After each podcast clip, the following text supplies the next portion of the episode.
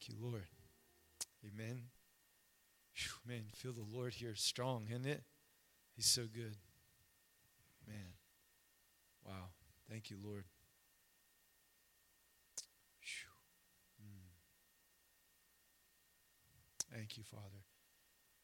So good to be with you guys again this evening. We, uh, we had a good time today, Paul and I. We were able to go out and do a little revival adventure. And we ended up going to the Kimberly Church of God. And uh, we had a little prayer meeting with the Lord and uh, ended up striking the ground. That was really awesome. But uh, we ended up going to the library, right? The, what was it called? Warrior, Warrior Library. Saw that the lady, that I guess, that they honored for, her last name was Thornton, which my last name is Thornton. I thought, oh man, this is cool. But um, it was really, really awesome to find some articles in the library about Pinson and Rogers, and again, the continuous history that God was moving in this area. Man, it was, powerful, powerful. But um, I really enjoyed it. And um, today I was talking with Amber. We were just kind of praying through, and and um, I, you know, again, I just want to reiterate that I really felt to come here this weekend about this message about redigging the wells, and of course, like we shared last night, striking the ground was so important that, that we came to strike the ground. And so tonight, I just kind of want to share a little bit more in depth in that. And um, I just kind of want to walk us through uh, more of a practical way about redigging wells, about reopening wells, what that's all about. And I want to share with you tonight through through some stories and some photographs of actually what happened with us in a particular city, Wilmington, North Carolina in over a seven year period, we actually saw this well burst open. So I, I, guess what I'm trying to say, it's one thing to teach it, but I think it's better if I could just show you. Right? If I could just show you what this looks like. But in doing so, I really felt that, again, Paul and especially Lee, like that word last night, brother, you're not done, man. God is recharging you and getting you ready. You're carrying something big in this next season. And um, and I felt like even this message tonight was, specifically for leaders too in this house, and that um, and where God is taking things and just pulling some tangibles and, and some things that that that we tapped into that we discovered in seeing relationships form, cities coming on fire for Jesus, God healing the racial divide, God healing the cultural divide in this city. It, it was quite remarkable what the Lord did. So I, I want to kind of share with that. Um, before we do, I want to turn with me real quick to Genesis chapter 26. And um, I just want to make this really easy to understand about redigging wells. Come on. Genesis chapter 26. Story about Isaac, right? Isaac was the son of Abraham. And this story, this whole chapter, um, it shows us that there were wells that Abraham had dug and you know, back in that time, wells were very important because water was everything. It was life, right? Like you couldn't go down to Walmart and get a case of uh, Aquafina or whatever kind of water. I mean, you know, it was like it was hard to get water. So a well was important. It brought life to the community.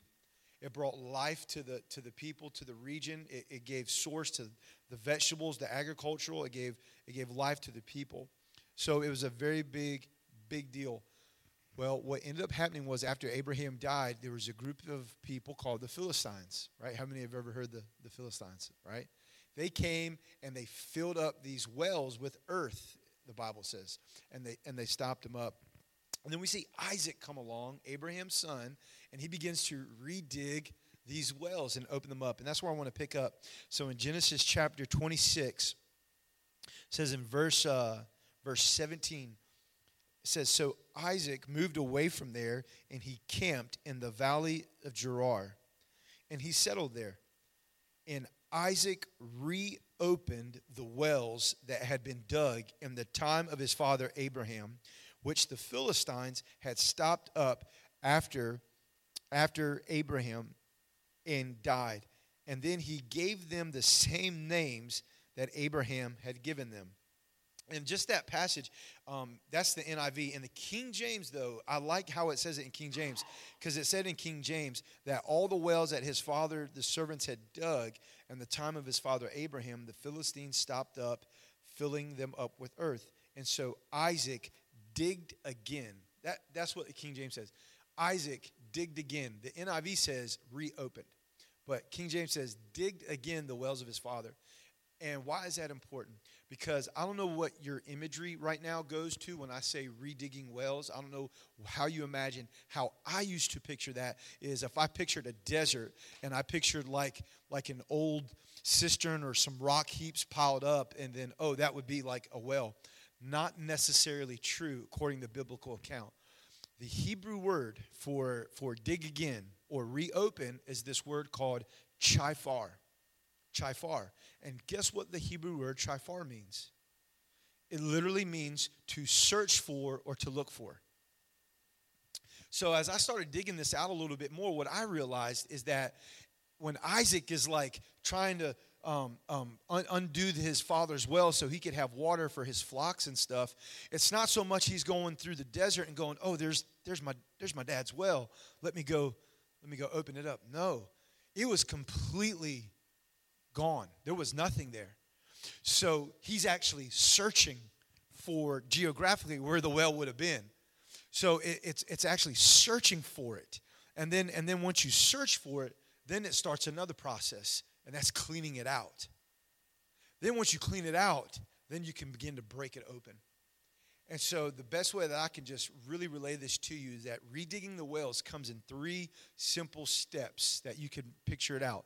It's looking for the well first, it's cleaning the well out, number two, and then the number three is actually breaking that thing wide open.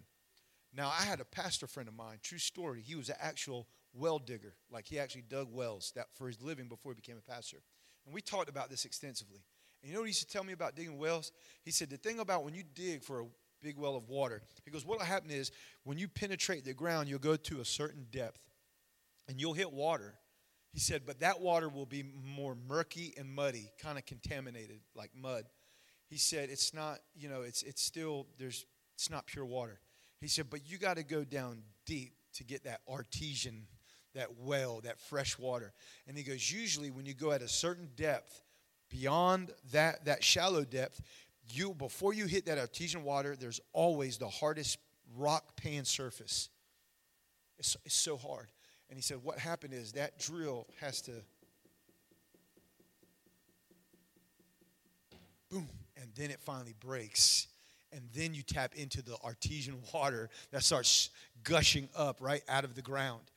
And what a per- isn't that a beautiful imagery of that's how redigging the wells is. It's not a fun job sometimes, it's not popular, and it takes a persistent digging, striking, digging, striking, digging, striking. What does that really look like? That means like you hearing the voice of the Lord and obeying what he says, pushing through jealousy in the church, pushing through offense in the community, pushing through relational dysfunction, pushing through failure, discouragement, people leaving you, betrayal, pushing through all those things that we come against, right?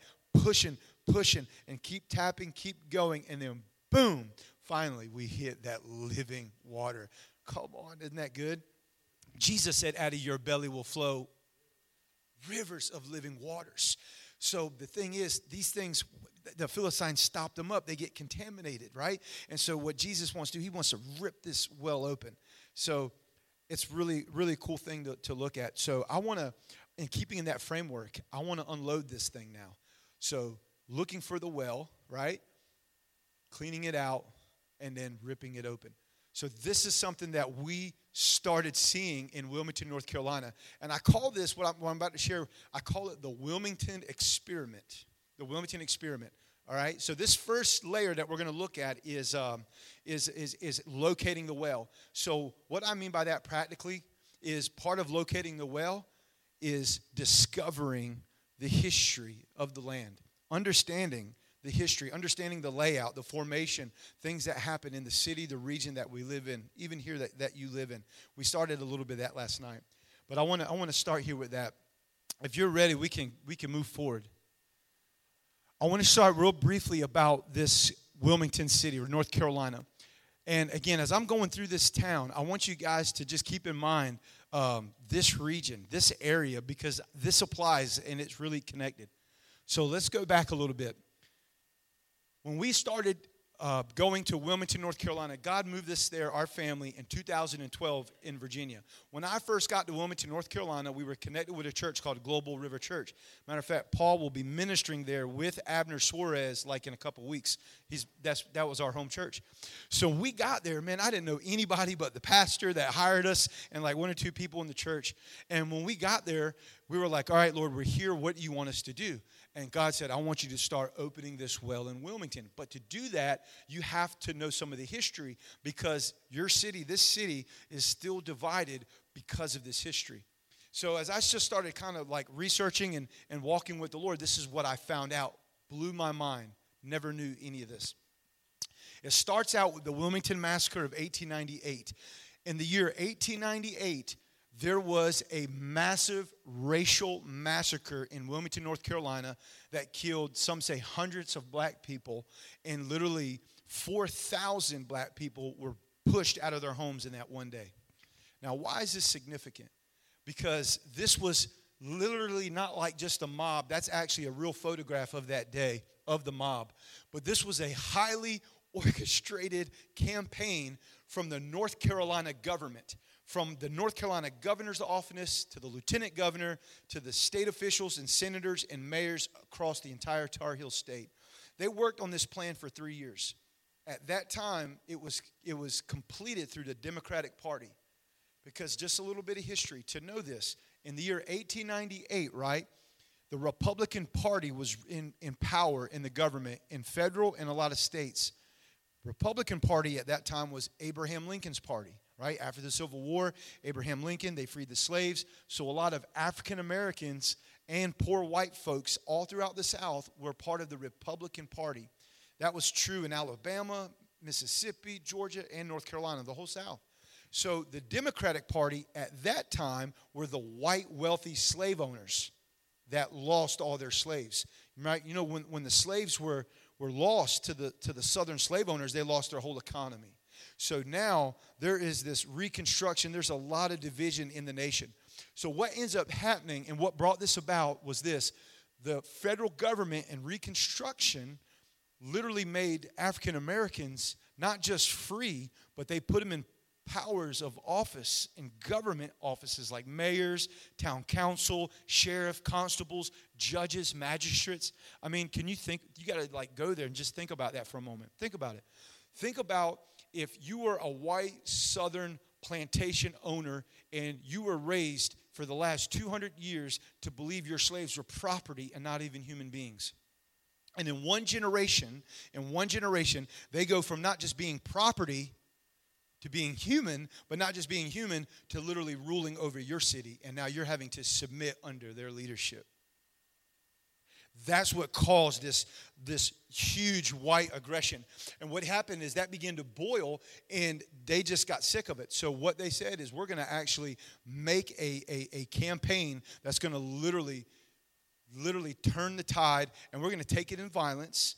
And they had this violent massacre in Wilmington, and it was terrible. So, what happened is on election day, to keep black people and poor white people from voting, they went out with 1,500 men. That was part of their picture, an army of armed caravans. They had a machine gun, a Gatling gun, a Gatling gun at the head of the army, and they just mowed down every black person on the street, murdered them, blood flowing everywhere. And they took the 4,000 black people that owned property in the city, took their property through the magistrates, through the courts. They, they loopholed this whole thing, and they got them on a train and banished them out of the, out of the state.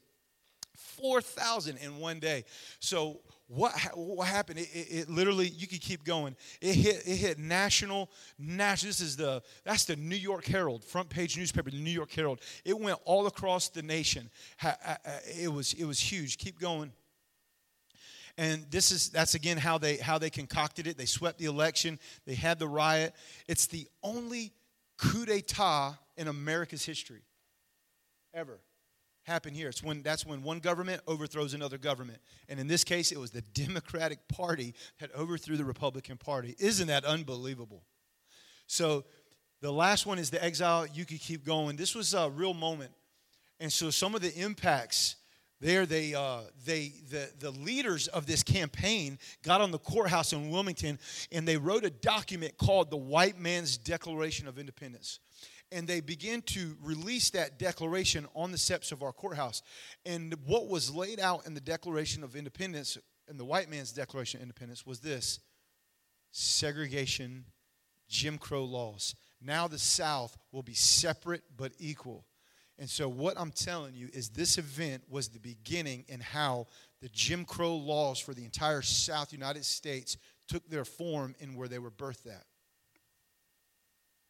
What happened was leaders from Alabama, Georgia, South Carolina heard about this. And they sent governors, mayors from this state, Mississippi, Louisiana, other states of the South, and they went and met with the leaders in Wilmington. They sat down with them in a council meeting and said, How did you pull this off in the city? So they told them the plan.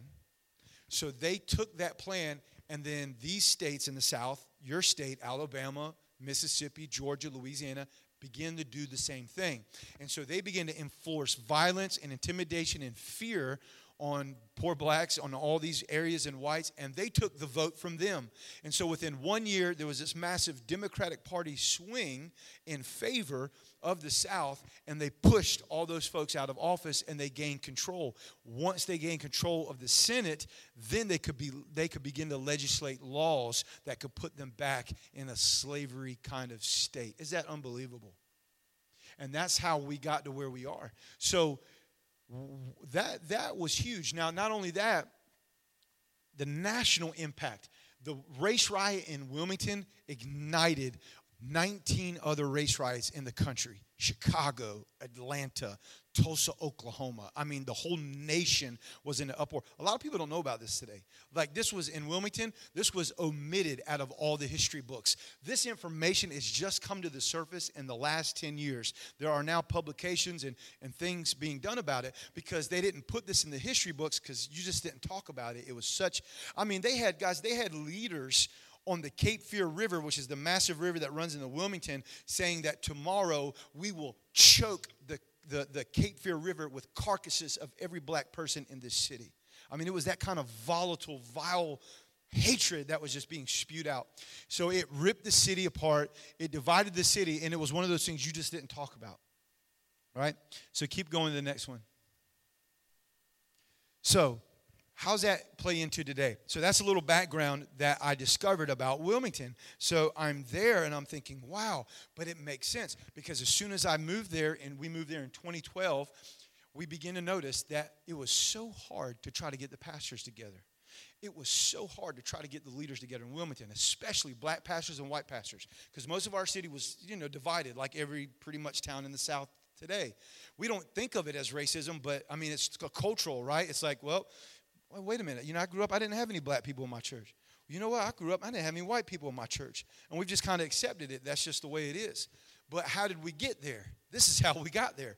And so what, what happened is, is we tried to begin to, to branch out of our local church to begin to just see a move of God as we moved more into the prophetic realm and revival. We knew that we couldn't do it alone. We needed the other churches and leaders to come together for the city. But this is the roadblock we ran into. So a lot of the people still remember all of that stuff in our city. So what there was, it was a massive dividing wall between white churches, black churches, between Latino churches. I mean, it was a huge divide. And the theological, like the, the, the, the Baptist, the Presbyterian, Methodist. I mean, they were so divided against one another. Does that sound familiar? You know what I'm talking about? I mean, my goodness. So we get there, and now I, I find this out but God is on the move and something happens. And it seems bad at first, but God uses it for the good. 2013 was a year of extreme violence in the streets of Wilmington, North Carolina. And what ended up happening was we had massive gang shootings going on every night. And it got so bad, it got so bad that the chief of police of our town, Wilmington, called a special town hall meeting with the pastors of the city. Now, Wilmington's not a massive city, but it's not tiny either. It's about 250,000, 300,000 people. So the chief of police calls a, an emergency meeting with any pastor of the city that would come to town hall. So we go. I go, and I'm like I said, I'm there. I don't know hardly anybody. We go down there, and um, I sit in a town hall meeting. The chief of police basically lays his heart on the table, his heart, and he goes, Listen, my officers are terrified. This is right at the height, 2013, right when uh, Trayvon Martin, uh, Michael Brown, hands up, that whole rioting in Ferguson, all this is happening in the country. So there's a lot of unrest between black communities and the police department. So he's telling us, my officers are scared to death. He said, last night alone, we had 17 shootings. 17 shootings, which is huge for our little city. So he said, basically, bottom line, Archie police said, we recognize that we cannot make our community better without the church's help. And as your police, chief of police, I'm saying we need you, the pastors. I mean, it was like a holy moment. So I'm sitting there and I, am around the table. Everybody's just like, don't know what to say. And the Lord downloads, man. He gives me a download. And I'm sitting there and I'm going, oh my God, I know what to do, Jesus. He just showed me. And as I'm sitting there, I kept seeing this march, this prayer march. And I felt like the Lord was like, Michael, I want you to gather the people and call a citywide prayer march. And I'm like, all right, th- th- that's kind of been done before, you know, in years past. He said, no, no, no, no. He said, there's a reason I led you to this history. He said, I'm going to give you a map. And I kid you not, I started looking and I found this map of where that mob marched and killed all those, all those people in our city. And I took out the map and he said, I want you to organize a prayer march for the city and retrace the exact steps where that mob marched. And instead of hatred and violence, you call people to release forgiveness and call my name on that march. And I was like, okay, Lord, I, like I'm holding this. Again, I'm there for like six months. I don't know many people. So I start praying. God connects me with an African American pastor. I found this pastor online, and he was he, he was online for going in a crack house and pulling somebody out to try to help him. I mean, he was just one of those guys. I thought, wow. So he had a number. I called him. I talked to him. He's like, uh, hey, man, I, I do this outreach every Saturday in the low income housing. And I was like, can I come join you? He's like, absolutely. So I go, go out there. It's just him and another guy. He's, he's prayer marching. And get this, this is what they're doing. He's going, you guys got low income housing projects here in Birmingham? Do you got, some, you know I'm talking about, Section 8 housing? So we go in there, and I don't know what's going on. First time I've ever been. And what this brother does is he goes out there, and this guy, he's a beast of a man. He's like 6'7, 6'8, 20, 250 pound muscle and he just starts going out and he just starts praying father i thank you right now she got up lord we just call every devil and demon down we plead your blood and he prayer marches the whole neighborhood every house out loud just without no fear he carries his big cooker and then when he's done praying and ministering he feeds the community the kids and he prays for them does it every first saturday of the month so i loved it and i got connected with him and so I, uh, I, I, had lunch with him a little. We, we met, we talked. God bonded our hearts. He bonded our hearts within two, three weeks. About three weeks later, I, I, I gave him this vision that he gave me at the police meeting. And I said, Jameson, can, can we do this instead of doing a prayer march here in the thing one Saturday? What if we did a citywide prayer march to bring the city together like the chief was asking? He said, Mike, I love it. This is awesome. He said, Yes, let's do it. Now, I didn't know anybody, but this guy knew everybody didn't know this, but he happened to be a chaplain on the police department. So he literally opens the door for all other pastors, mostly African American, in the city. So he brings me into their circles. He lets me share the vision. And because of him, they all rally around me and him with this vision. And they're like, we want to do it. I'm like, what? And so next thing I know, I'm in another meeting, and this guy uh, another pastor comes in. He goes, Well, I have an elder at my church. He's a, one of the high ranking officers on the police department. He said he'll block every city block for you to do that march. 34 blocks. It's a two mile march downtown Wilmington on a Saturday. I was like, This is the Lord, man. And we got stirred. So go on the next picture. So what ended up happening, this was uh, this was actually this real photo. The guy I'm talking about, Jameson, you can tell me he's the big man in the middle. Huh, he's a big boy, ain't he? There's a chief, our chief of police that called the meeting. We're in the back back there. And um, get this, our chief's name, you know, God's got a sense of humor. Guess what his last name was? Evangelist. Chief evangelist. So this was the meeting. We called the meeting. Go to the next one. Boom, and there it is. Over 1,500 people ended up showing up. Baptist, Catholic, Presbyterian, Methodists. I mean, they came out of the woodwork. Almost, almost 2,000 people. We locked arms. I mean, the Catholic guys leading us, man, from the, the Catholic Church. They got in it. And, and, and, and we're, we're in this procession and, and we're marching down the same path where those, those uh, folks laid out all of those people all those years ago. But instead of, instead of hatred and violence, we began to plead of blood, that it was better than the blood of Abel spilt. And we pleaded the blood of Jesus. And when I mean every foot, every journey we took, tears were falling. People were coming undone. You could feel things moving in the city. You could think, feel things moving in the atmosphere. Walls were breaking. Even amongst the people, they were crying against, hugging on one another. I mean, this was so unusual given the history of that city. This just didn't happen. Here's the next one. And then the Lord started moving. Now, this was on the First Baptist Church downtown Wilmington where they actually planned that whole, whole coup of murder. The leaders planned it in the basement of the First Baptist Church. And we stood on that same site with the chief of the Tuscarora, chief Indians, Native Americans, Spanish. That, that is the actual Baptist pastor, the young guy in the red. And we just begin to release forgiveness, asking God, standing, pleading the blood. And guys, I mean, walls were breaking. Here's a really cool thing. You see the, the Native American guy here to the right with the black ball cap. Some of the older older folks here may know there was a show called Gunsmoke. You ever heard of Gunsmoke? Remember on Gunsmoke, there was a guy named Tonto. That's Tonto's son. That's Tonto's son. He's an actual Baptist Native American evangelist. But he came in, he joined in with it. You know who marched with us? No lie. Snoop Dogg's mom. You know, rapper Snoop Dogg? Someone knew her. She heard about it. She flew in. She's like, I want to march with you. We prayed for Snoop Dogg on the march. She said, I didn't raise him like that, but Lord, one day he's going to come home. There's a celebrity revival going on, by the way, right now. Hit the next one. So that, that march now, that march literally began to break walls down in our city. So, again, what are you saying, Mike? Part of redigging the wells is you got to locate the well first. And part of what that looked like for us was understanding the layout of our city, understanding the history, the demographic, because it's not just history. What we learned is that the history of our city became a weapon of unity. Everybody began to gather around the vision of that history. That's why it's so important. So when you can find out of how God moved in Kimberly and these places in the past or these regions, you begin to put that on the table, and then all of a sudden, other churches and leaders and, and movements, even in the secular, they begin to gather around that history. They say, wow, that's what makes us different. That's what makes us unique. And so history became a literally rally point for us to mobilize the whole city. So that was awesome. So that was part of just kind of how we tapped into actually locating our well. Come on.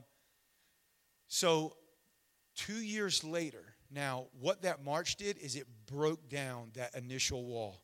And so what happened was those black pastors you just saw were not as skeptical of us white pastors anymore. They understood that our hearts were in the game. So then we began to build relationship out of that. We began to form relationship. So after the march was over, we just didn't like didn't talk to each other anymore. We kept relationship.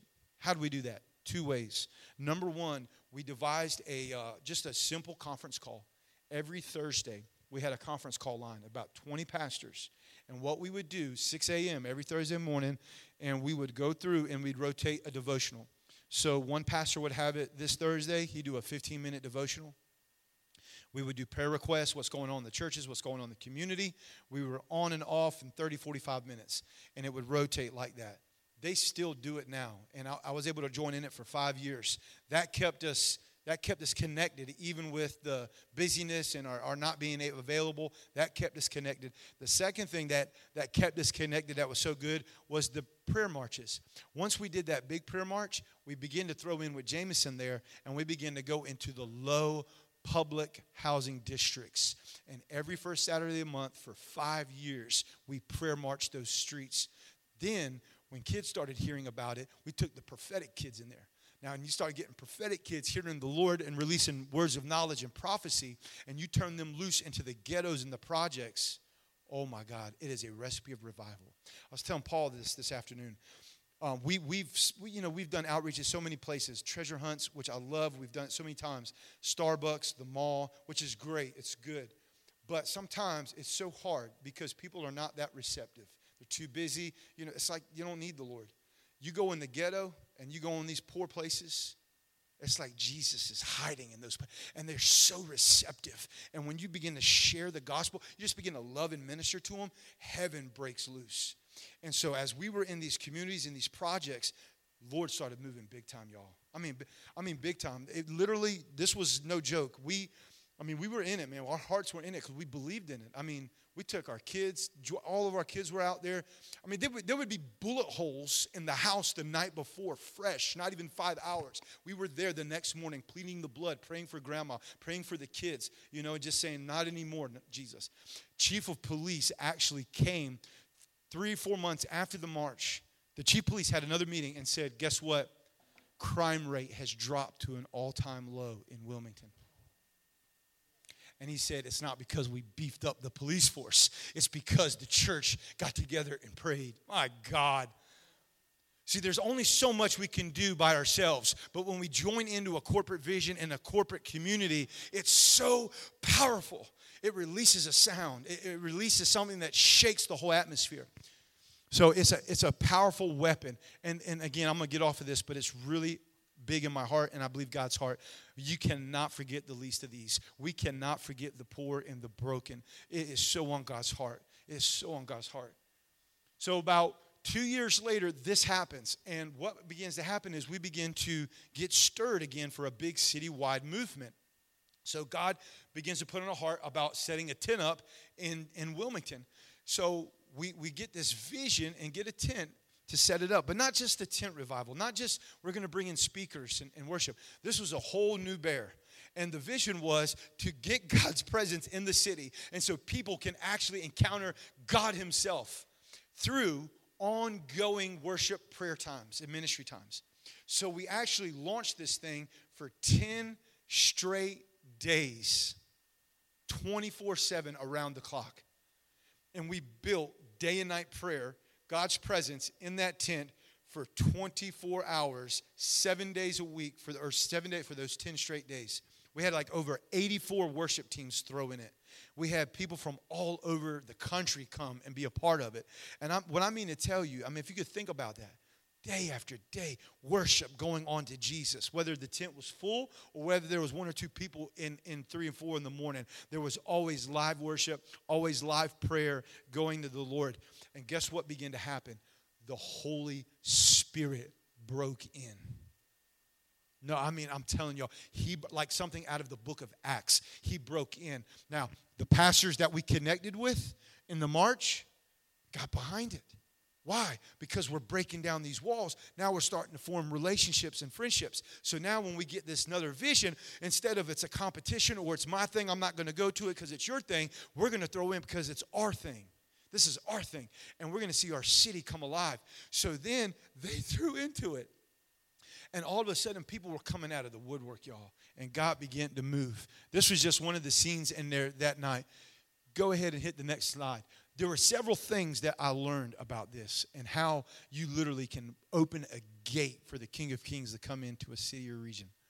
Psalm 24, we prayed it this morning, says, Lift up your head, O ye gates, and be lifted up, O ye ancient doors. Now, in the Bible, it was customary.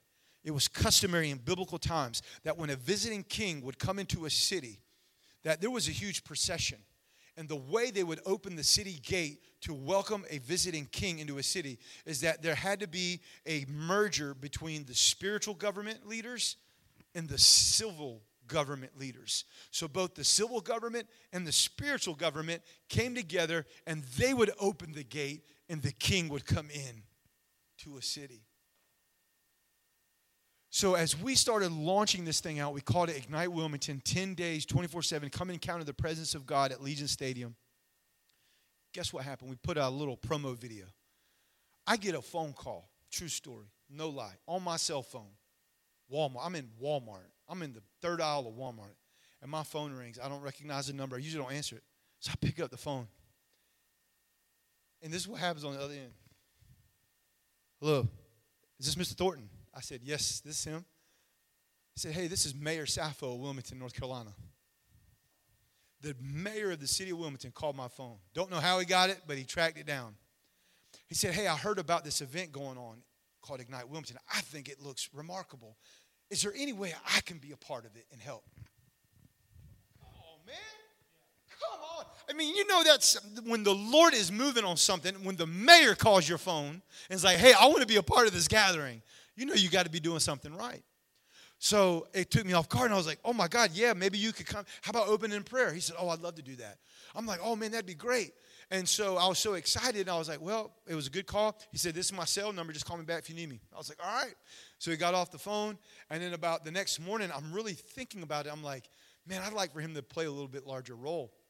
So I'm like asking the Lord, Lord, what can I ask the mayor of our city to do? I've asked him to open in prayer. He said, Yeah, I want you to ask him to do something else. I said, What is it, Lord? He said, I want you to ask him to lead the city in communion at the communion table. I said, Are you serious? He's like, Yeah, ask him. So I called him back the next day. I'm like, hey, Mayor, this is uh, Mr. Thornton, who you just called yesterday. He's like, yeah, yeah, how can I help? I said, there's one more thing I'd like you to do, sir, if you could. I said, how do you, I don't even know if he's a believer. I said, how do you feel about leading the city in this tent meeting and giving us communion? And he went, wow, that's a big question. He said, that's a big, big test. I said, what, do, do you believe in the Lord? What faith are you? He goes, I'm from the Orthodox church. So I'm thinking, whoa, you know, that's like communion in the Orthodox church is a big deal. That's a big deal. So he goes, All right, I'll be willing to do it if you could assist me. I was like, Absolutely. So the mayor of our city comes and rolls in the first day of this tent gathering with not just him, but the chief of police who remembered us from the march. Uh, the, the, the, the, the county officials, district superior judges, half of the city council, and they roll in there. And the mayor, that's him right there in that right picture, leads us. There's the communion table in communion. I mean, come on. Leads the city in communion as we open up 10 days of building day night prayer in this city. I mean, it was like the Holy Spirit was so loosed in that place. And then we had pastors and the, and the civil government leaders, as you can see, praying arm in arm. And what we started learning is that, man, when you unite pastors and leaders with the Silvermint government leaders, it literally opens doors for God to move in a city and a region. And a lot of times, a lot of leaders in a place don't see God move in his fullness because they leave out the governmental leaders. The governmental leaders are huge, huge in connecting and opening up the gate for the king to come in. I mean, I mean, it was massive for us. Massive. Can you hit that next one? So, how about this? The next day, um, one of the days, Saturday in the tent, we, we were having a prayer morning. So, uh, we were doing a set from like 8 to 10 a.m. on a Saturday. By this time, we were like three or four days into the tent. Presence of God is moving. People are getting saved and baptized. It's, it's like wild. Well, all of a sudden, uh, this Saturday morning, we got, we got these governmental leaders to come and pray over the city. This guy right here sitting down is the congressman of our district, David Rouzer. He's a Republican candidate. He's an actual congressman. So he's going to come and lead the prayer. Guess what? Now, we couldn't forecast this. Guess what happens? We pull up to the tent at 8 o'clock that morning. I meet him and several other Congress leaders out in the parking lot. And I'm sitting there and I'm looking, I'm listening to them, but my eyes in the tent because worship's going on. Remember, they're going nonstop. These young kids, I mean, fire of God's fallen. But at the altar were about 10 homeless people. See, we're in a big homeless population. When you're open 24 7 and the presence of God is moving, people are getting touched.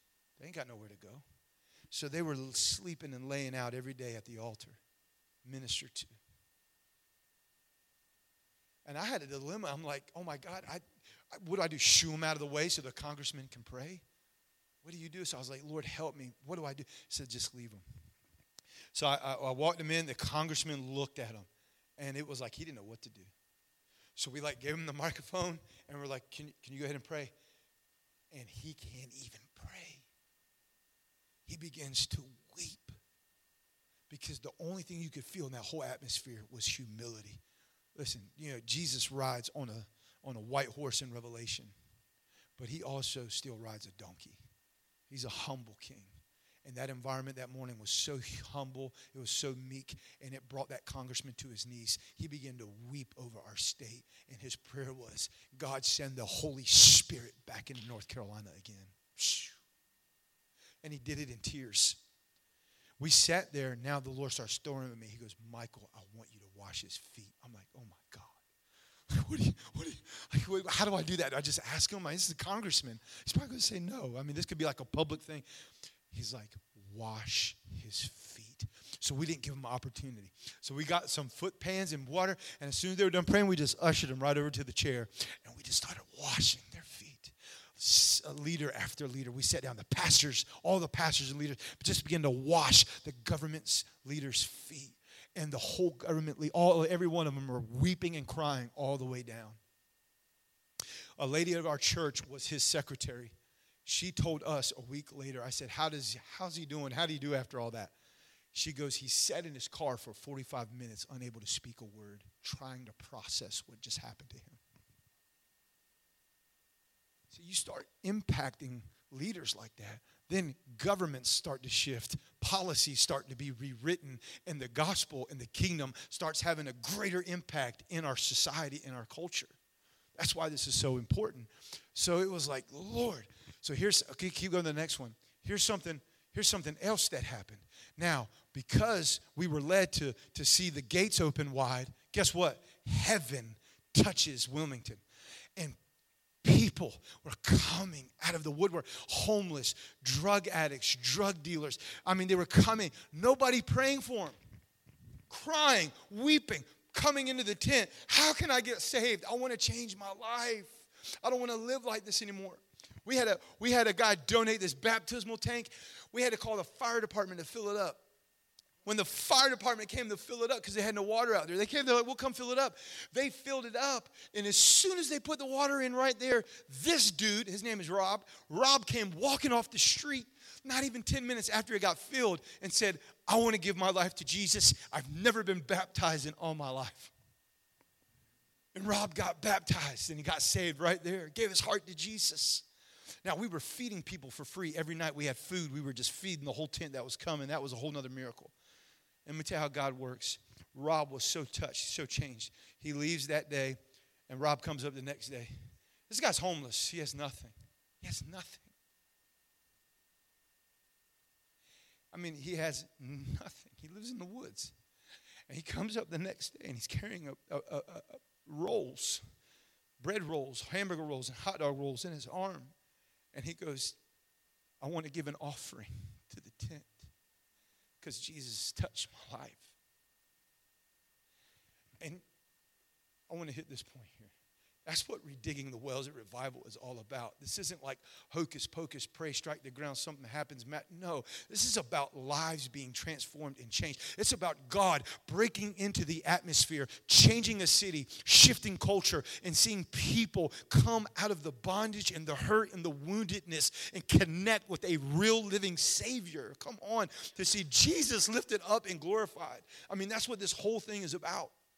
I was like, oh, undone. And this thing flowed. I mean, day after day. We had a little girl. She had a cast on her arm, broke her arm, clean break. I mean, the bone was completely severed right there a week before the tent went up. She was dancing in the worship one night, just dancing. No one prayed for her. She had an appointment the next day. The doctor said, What in the name of God has happened? Her bone fused back together. They cut the cast off right there. She was supposed to be in it for eight weeks. She was in it for three days. Completely healed. No one prayed for her. The presence and the atmosphere healed her like that. So good. Hit the next one. And so, what, what started happening through that tent meeting, there was a lot of forgiveness, there was a lot of healing, there was a lot of the churches coming together. And what was happening, guys, is the well was being cleaned out now. See, first we began to find it, locate it. Now we started being cleaned out as the whole city become the government, leaders, pastors. Then we hit this place where it became easy. Remember, in the beginning it was hard, right? The pastors they didn't talk to each other. But now we're starting to move in this place where it's getting easier. Now I can get on the phone and just call, hey man, I got a need. Bro, I'm right there. Boom. Because now we're building relational equity. We're building relationships and friendships that are literally spanning across the city. Do you remember that story? I'm going to preach here in a minute. Do you remember that story in the Bible when Jesus calls his disciples? Come on. He's in he's in the disciple. He goes, "Hey, Peter, why don't you cast the net all the way out there? Do you remember that story? Peter's like, Lord, Master, we've fished all night, man. I'm exhausted. I'm exhausted, Lord. We've not caught a thing. Peter said, No, take me to the deep. Remember that? Take me to the deep waters. Throw out your net. And what happened is they pulled in the catch, and it was so great that the nets were beginning to break that they had to call another boat to help them. What are you saying? That's what relational equity looks like in building relationships in a city, in a region. The relationship is the net.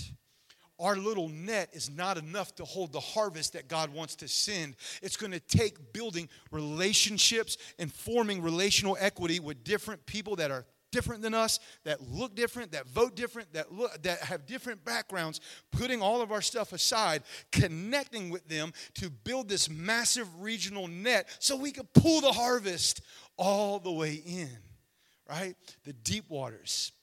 And that's what we begin to see happen.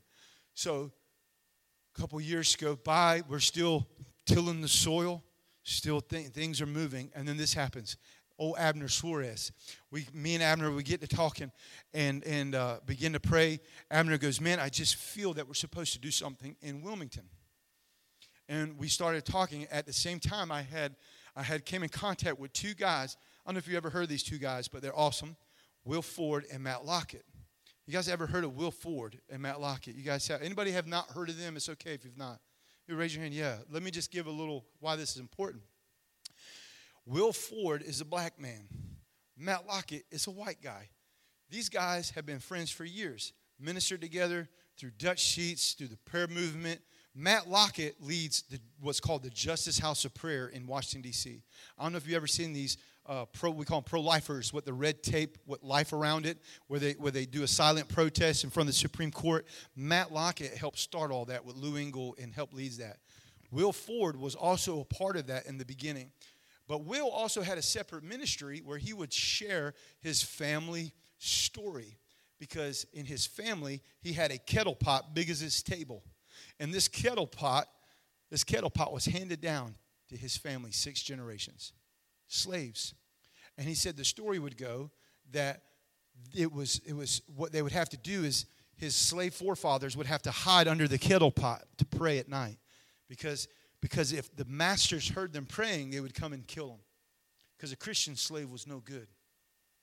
So, in fear, they would have to hide under this pot to muffle their voices and pray together as a family. And that pot was passed down six generations to Will. And Will's ministries, he shares this, right?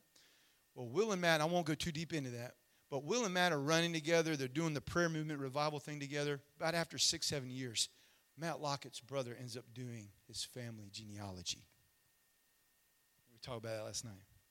Turns out that it is Matt's family that owned Will's family on the same slave plantation in Louisiana. Holy cow. God forged them together, and together they share this message of what real racial reconciliation looks like in America right now. It's, it's, they're going all around. And it was so powerful because they had to work through a lot of issues. And I thought, oh my goodness, their whole vision is to fulfill Martin Luther King's dream, right? Martin Luther King said, I have a dream that one day, listen to this, the son of slaves will sit at the table of the son of former slave owners at the table of brotherhood. So Matt is the son of a former slave owner, and Will is the son of a former slave.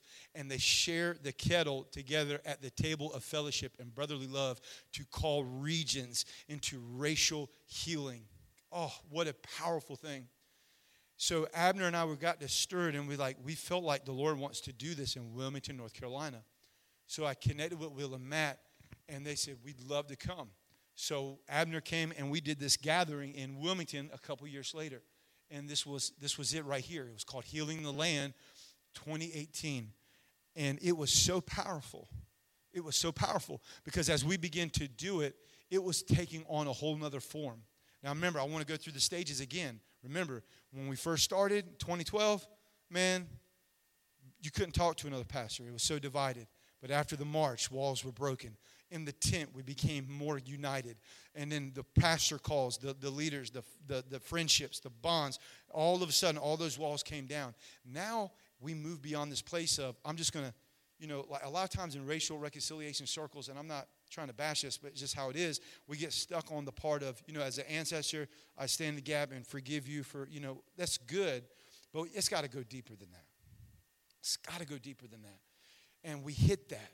And what we wanted to go deep into is we wanted to sit down with black leaders and white leaders at the same table in this gathering and ask black leaders, what is it like? Racial profiling, is it real? I mean, have you been profiled? What is it like?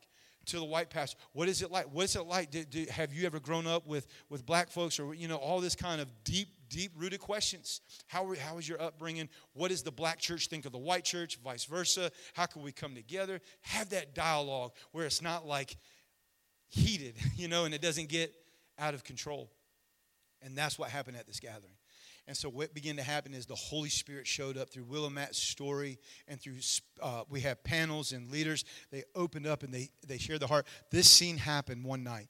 This, this guy is an African American pastor who's also on the city council of Wilmington. And he feeds communion to another white pastor. They, they feed one another communion. When they did that in this moment, it was like electricity went through the whole place. And it was just this beautiful picture of what God was doing, of not just like, you know, I love you, but it was a deep, genuine love. I mean, guys, shouldn't this be modeled in every city in the South and in America, especially when racial violence and heat is, is, is heating up all around? Hit, hit the next one. So I, I feel like this is one of the best pictures to just to capitalize on it. I mean, look at that. Just look at it. The, the night began to explode through this massive foot washing service where the whole church began to wash each other's feet, and especially every African American and white. And it was this picture of true brotherly love, guys. True brotherly love. When I think of Azusa Street Mission, that's what I think of. When I think of the upper room in Acts, that's what I think of. I think of real, genuine love being formed and all those dividing walls just begin to come down. We had Latinos in there. I mean, it was just, it was moving. God was moving so strong. Can you hear the next one? Again, that was one of our pastors. This is Pastor Campbell leading is the largest growing African American church in Wilmington, and he was just sharing his heart. Next from him, there's a there's a white pastor on the side. He was a young white pastor. He was sharing. He's from South Carolina. Grew up with a with just this strong Confederate background, racial background, never went to school with a black person in his whole life, and just, just sharing all those experiences and then how to work together. He actually lost 200 members at his church because they began to go after uh, the, the ghettos and ministering to people, bringing those people in the church.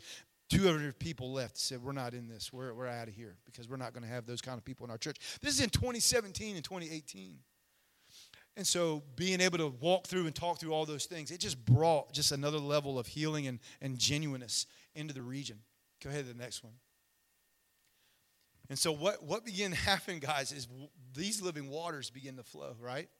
So I, I just kind of want to just kind of shift here right now and just kind of wrap this up here about practical steps of digging out wells.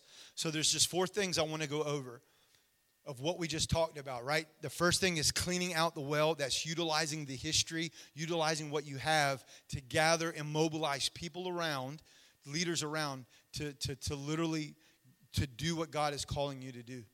Now, there's two passages I want you to see this that, that actually happens with Jesus.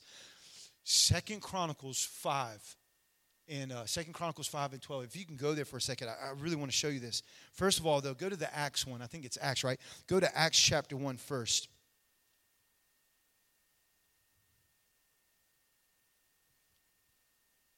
In Acts chapter 1, right, Jesus is getting ready to lead the disciples. You remember that part?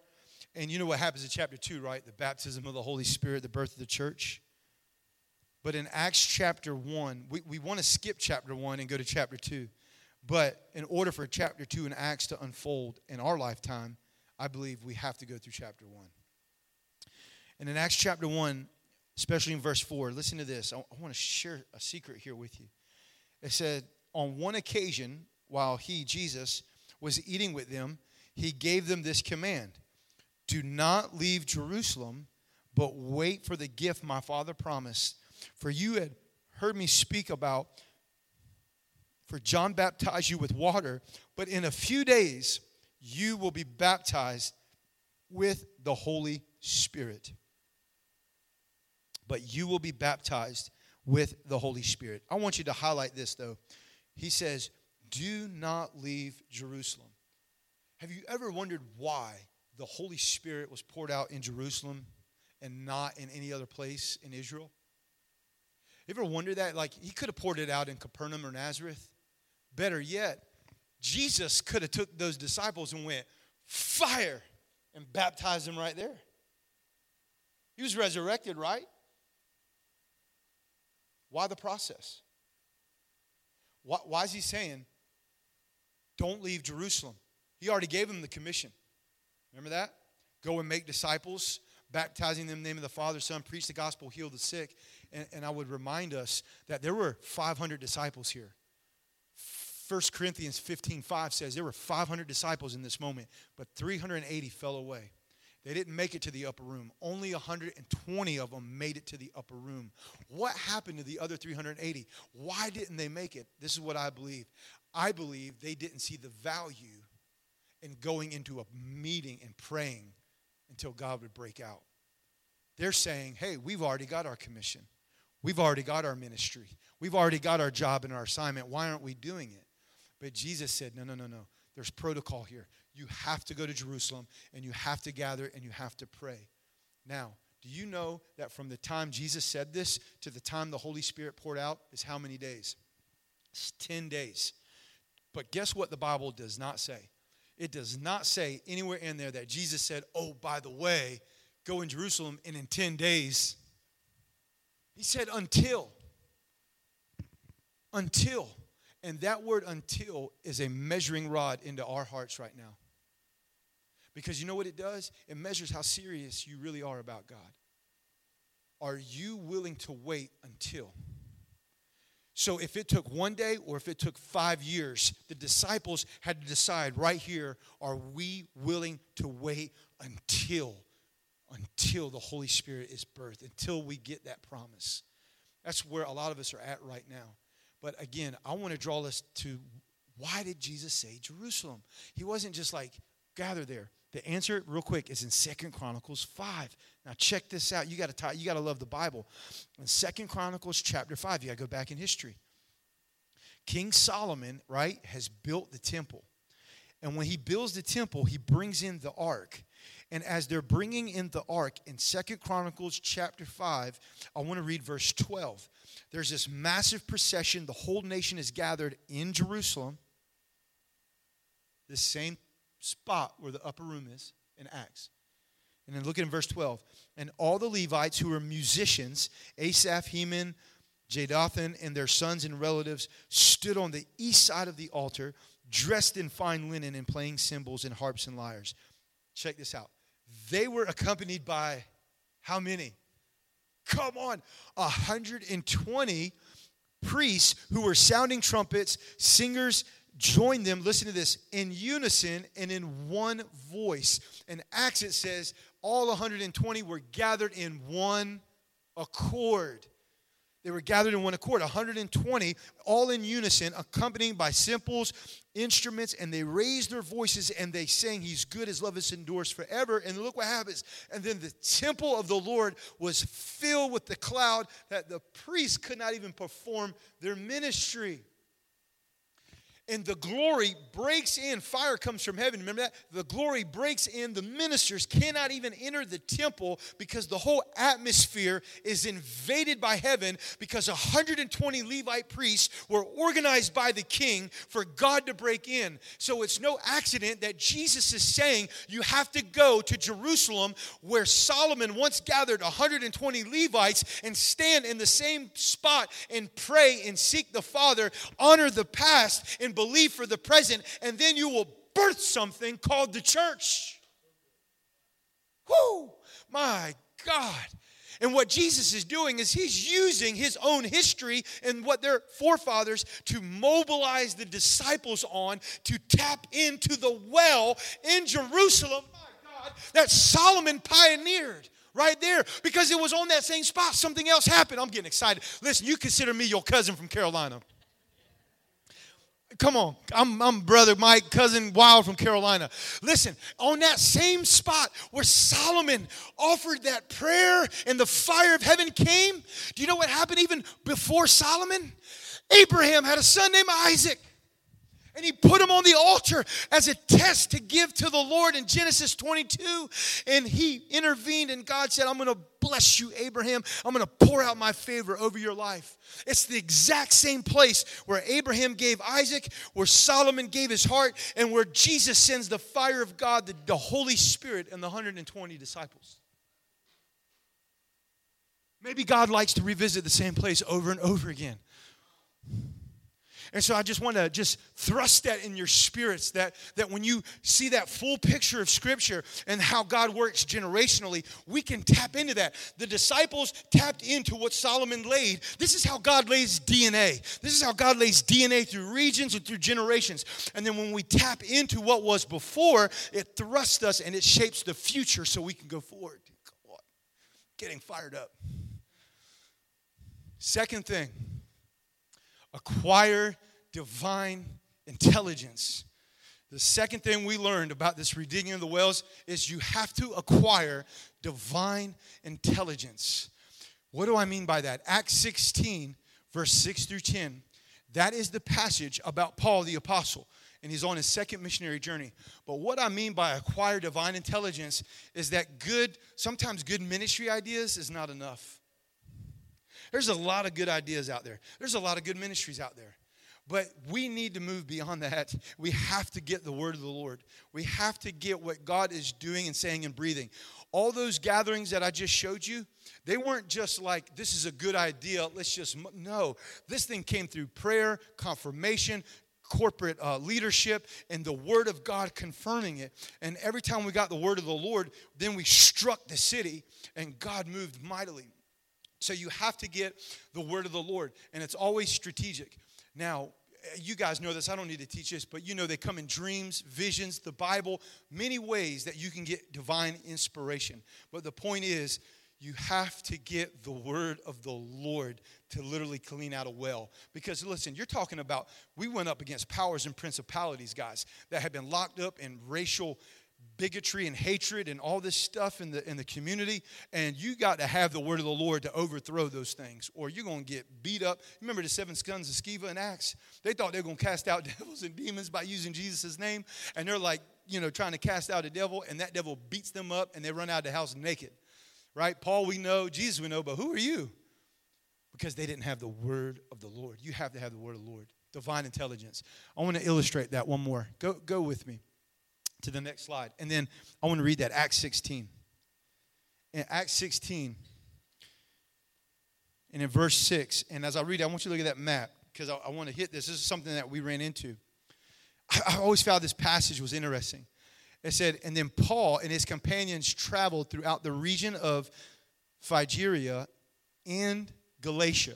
Now, you see on that map right there, you see Galatia.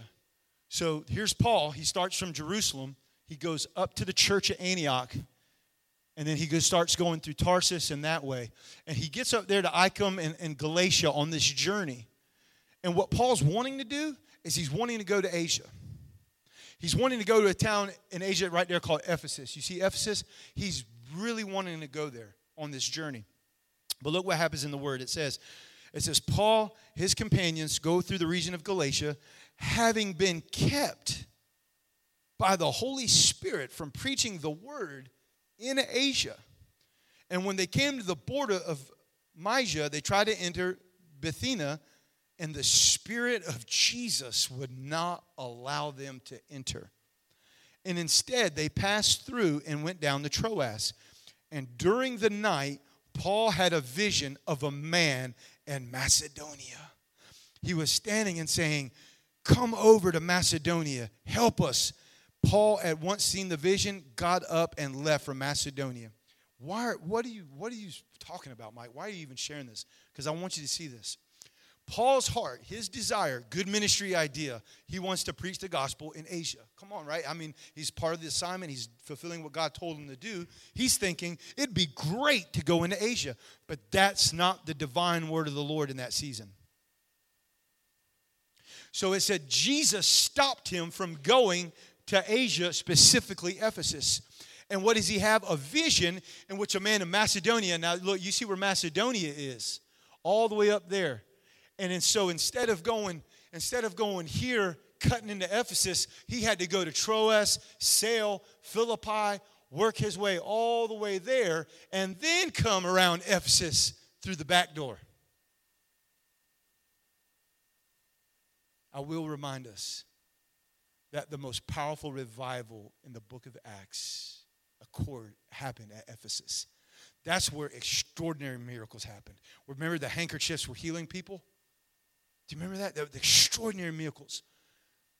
Paul wanted to go there first, but God said, No, no, no, no, you got to wait. What I believe is the land itself wasn't yet ready to handle the message and the word that Paul was carrying. And Macedonia had to come first. And so when he went through Macedonia, he was obedient. God led him to Ephesus, and Ephesus exploded in the powerfulest revival ever recorded in the book of Acts.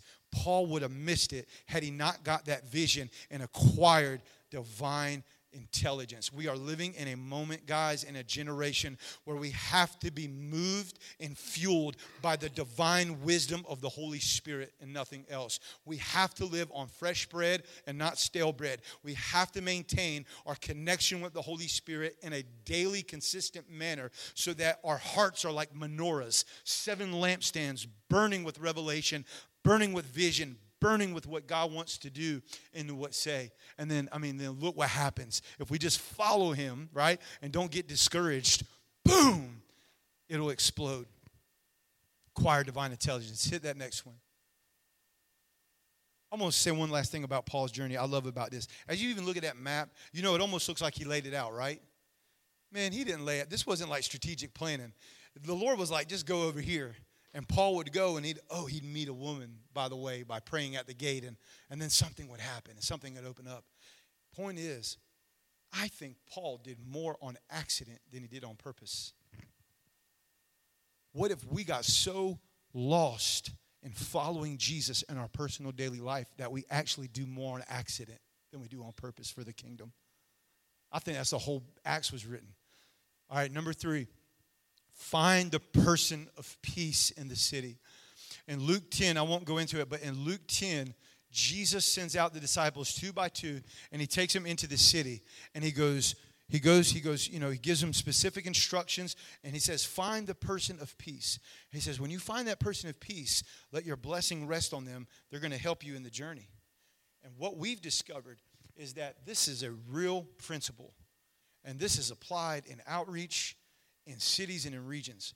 We started doing this in some of the tent gatherings. You know we started doing?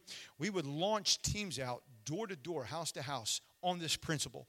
And all we did was we did a 10 minute teaching and we taught people how to hear the Lord and how to find the person of peace in the neighborhood. That's how you do it. When you go out and you begin to go door to door, you would minister to people and just say, Hey, we just want to tell you about Jesus or get a word of knowledge for them and start praying for them. But we would ask them, you know, some people would be like, Look, I don't even want to talk to you. I don't need prayer. I'm cool. But then if you would come across a neighbor or a door, and that person would be like, oh, this is wonderful. Oh my God, yes, I need prayer. Help me. That's the person of peace. Then you'd ask them, you see what we're trying to do here? Is there anywhere in the neighborhood? Who, who needs us the most? Where can we go and, and talk? And they, will open up every door. Oh, you need to go over there to Betty's house, or you need to go over there to uh, Tyrone, or you need to go over there to Lucy's. And they'll open up every door in that neighborhood. That's how the person of peace works. Same principle applies to pastors. God stations pastors of peace in cities and regions. Just like I met Pastor Jameson, he was a, one of the pastors of peace in Wilmington. He opened up the door for all those other things that happened in six months instead of taking five years to try to build and have coffee and do all that stuff. We found the pastor of peace like that, and it just opened up incredible, incredible things. I, I want to hit this point on this find the person of peace and especially in redigging wells. You see that up there where it says covenant and kingdom. We were talking about this today at lunch. I've learned, guys, the, the most two important dynamics is you, ha- you have to have both. You have to build covenant, and you have to go after the kingdom. And our, this is my notice, this is my take. We're all part of a prophetic revival stream. I'm ordained at a global awakening. And in our stream, I've noticed in the prophetic, we're really good on going after the kingdom. We're really good in going after the miracles and seeing salvation and healings, which is a huge part of it. We have to do it, it's part of the commission. However, there is a however here. What I've also learned is that if you build everything around that and you do not build friendships and covenants outside of ministry partnerships, it won't last. It won't last. And what happens is a lot of people will get so addicted to ministry, they'll get so addicted into the kingdom, they don't even realize it. And what starts happening is you're, you're like, even when you talk to people normal, like you're preaching to them because it's just part of who you are. Just you know, it's just so in, in, in you now that you've almost forgot how to connect with people on a regular level. You know, Jesus did both. He, he did the kingdom and he poured into his disciples. He built covenant and friendship. Covenant is about building friendship, real covenant, real friendship with people. And it's okay that you don't connect on spiritual matters. I had to learn that. That was like almost everything had to evolve around revival and awakening for us. Then I began to realize wait a minute, some people that were in our life and that were helping us, it was awesome. But then Amber and I, we would start to notice that, oh, we don't have anything built with these folks outside of ministry. And so if we weren't in a ministry event, we couldn't even talk. We couldn't even have relationship because that, that's what it was all centered around. And then it became lopsided. And then next thing you know, the enemy creeps in. And the next thing you know, they're kind of eh, things are getting twisted and it's it's all out. And next thing you know, they're not even in ministry anymore. They're not even following Jesus. Because that balance got out of whack. One of the most important things I stress is we have to be intentional in building both covenant friendships and kingdom. And that's I'm we're still on that journey. That's something that we tapped into in Wilmington. That's what we're doing now in Greenville. Is we're learning more to build friendships, to be intentional with forming key relationships. Not even you know, like here's the deal. When I went to Jameson, it wasn't like Jameson. Hey, let's do this. I said, Jameson, how can we serve you with no agenda? No, I didn't have any agenda in my heart. Is that, bro? How you're doing a great work? How can we come alongside and help you? And we did it for like years without asking anything, just to show our, our love and support. And that formed something, man. That bond, I can call that brother right now. Right now on this night, I could call him and ask for anything, and it'd be ours. You know, it's just that kind of a friendship that was formed. And I think we've missed that. We've missed that in our streams. We've missed that component. And I, I just feel like God is really wanting to, to build the church back, back in that way. So finding the person peace. Last one here sustainability. You got to keep the well flowing. You got to keep the well flowing. Last part I'll share about this comes from 1 Corinthians 9. It's my, my favorite passages where Apostle Paul is defending his apostleship. And as he's defending his apostleship, he's basically saying, Do you remember that passage? He go, he's going, To the weak, I'll become like a weak, to the weak to win the weak. And to the Jew, I'll become like a Jew to win the Jews. I'll become all things to all men that I may win some to Christ, right? And I, I thought about that.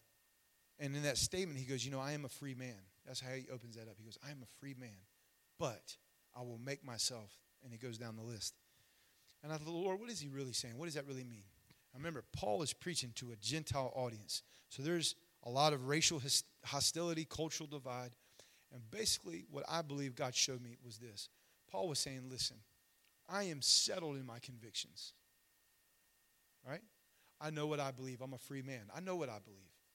I think everyone in this room, we have all have a responsibility to steward our own personal convictions.